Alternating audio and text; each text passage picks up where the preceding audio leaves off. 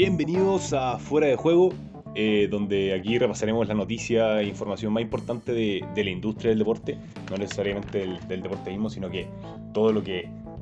incluye una, institución deportiva o el mundo deportivo en general. Así que, a ver, la, primera noticia que, nos sorprendió, sobre todo la semana pasada, es que la Fórmula 1 eh, cerró el año, o sea, el 2020, con, con una pérdida impresionante de 444 millones de dólares y que lo que al final resulta en una caída de ingresos de un 44% respecto al, año pasado, es decir, 12 veces más que, que el 2019 en ese, en ese sentido, donde perdió, entre comillas, solo 35 millones de dólares.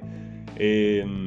a ver, la, Fórmula 1 los últimos años ha estado en toda una reestructuración. De hecho, hace ya un par de años hizo un rebranding con, con el logo de, de, la Fórmula 1 tal vez más, novedoso y más, más, atractivo, sobre todo para un público más joven, que es donde quiere apuntar a la Fórmula 1, que está siendo percibida como un deporte más de viejo, más de, de gente mayor, y, por eso mismo busca rejuvenecer este deporte a través de... Eh, por eso, de hecho, sale tiene sentido la serie de, Netflix que, aparece, Drive to Survive, que, es tremenda y, va en ese sentido de, rejuvenecer el, público que, está atento y, que antes no seguía la Fórmula 1 y ahora puede ser que le interese más. Aparte de, a ver, el año pasado fue súper complicado, yo creo que todas las industrias le, les pegó fuerte el, coronavirus, yo creo que la única que se salvó fue el, mundo de los esports, que prácticamente siguió, siguió creciendo a, un ritmo de, más de un 10-15%.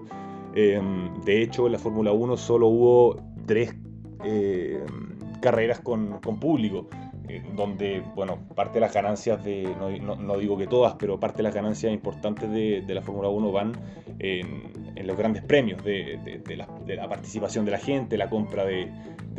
merchandising, el, ingreso a, a, a las fiestas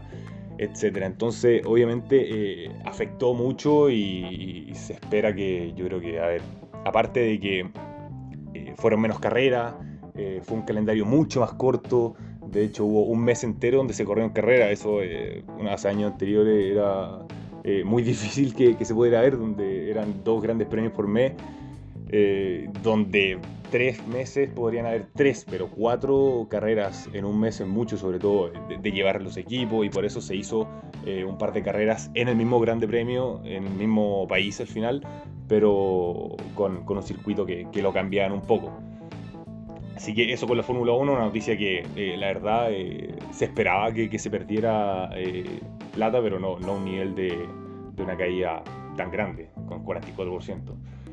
A ver, la otra noticia que, tiene que ver también con, una industria que, por otro lado creció, como decía antes, que eran los esports, que, a ver, sobre todo, que la noticia es que marcas no endémicas entraron con todo a este mundo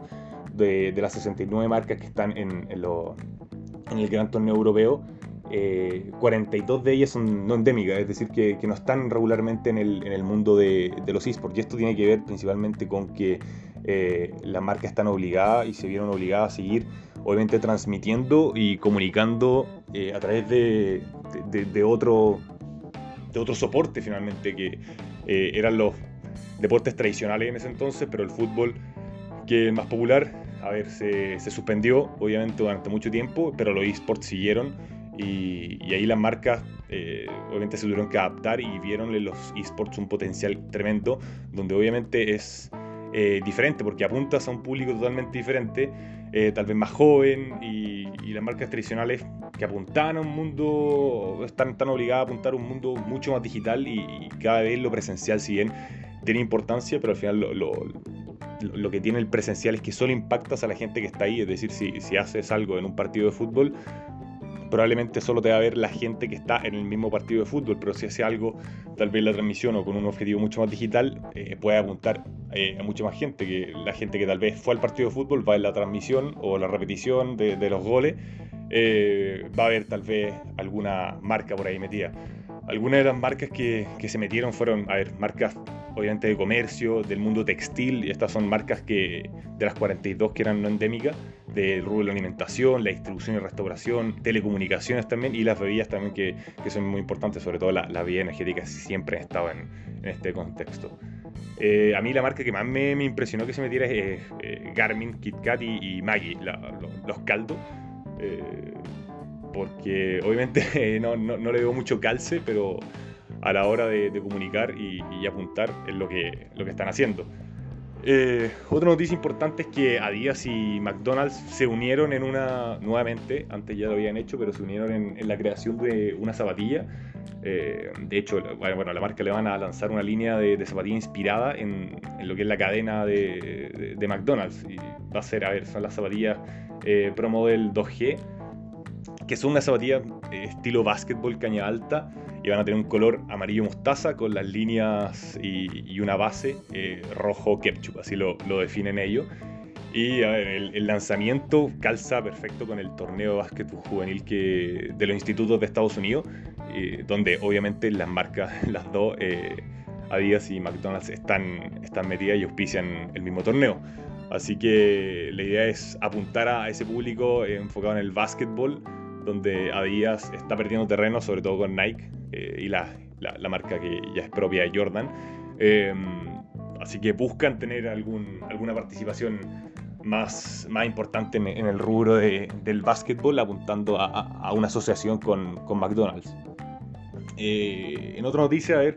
la ATP anunció aumentos de premios en los torneos y esto tiene que ver no el, no el que gana el torneo, sino que eh, obviamente por participar las personas también se llevan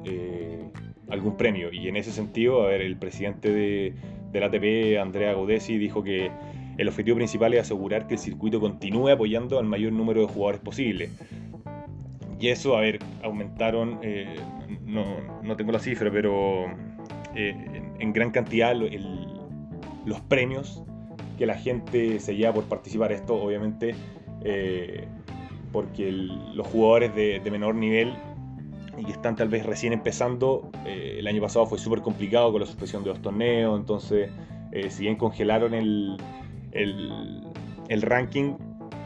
eh, no hubo ingresos para aquellos tenistas que tal vez no tienen un, fondo muy, muy, muy grande en comparación con, con los tenistas de, de, mayor nivel, estilo Djokovic o incluso jugadores del top 50, top 100.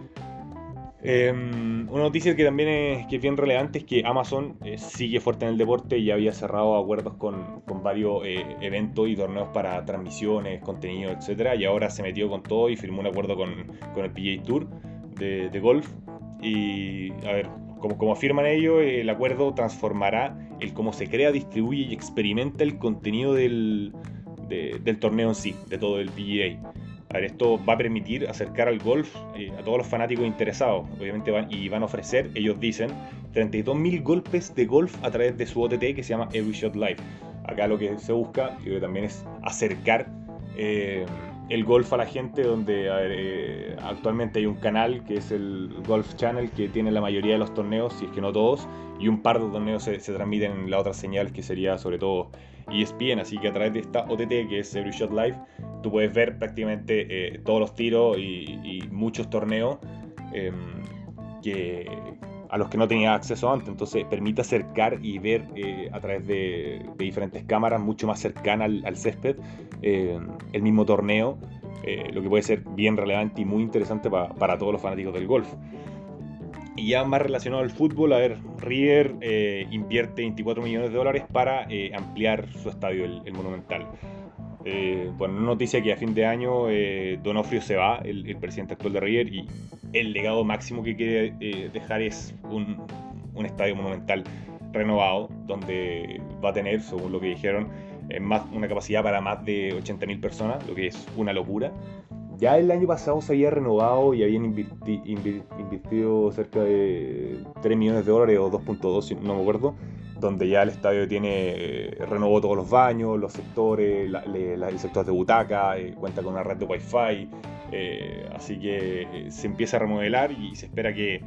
todos estos cambios se empiecen a hacer después de, de la Copa América, donde el Monumental tiene una sede.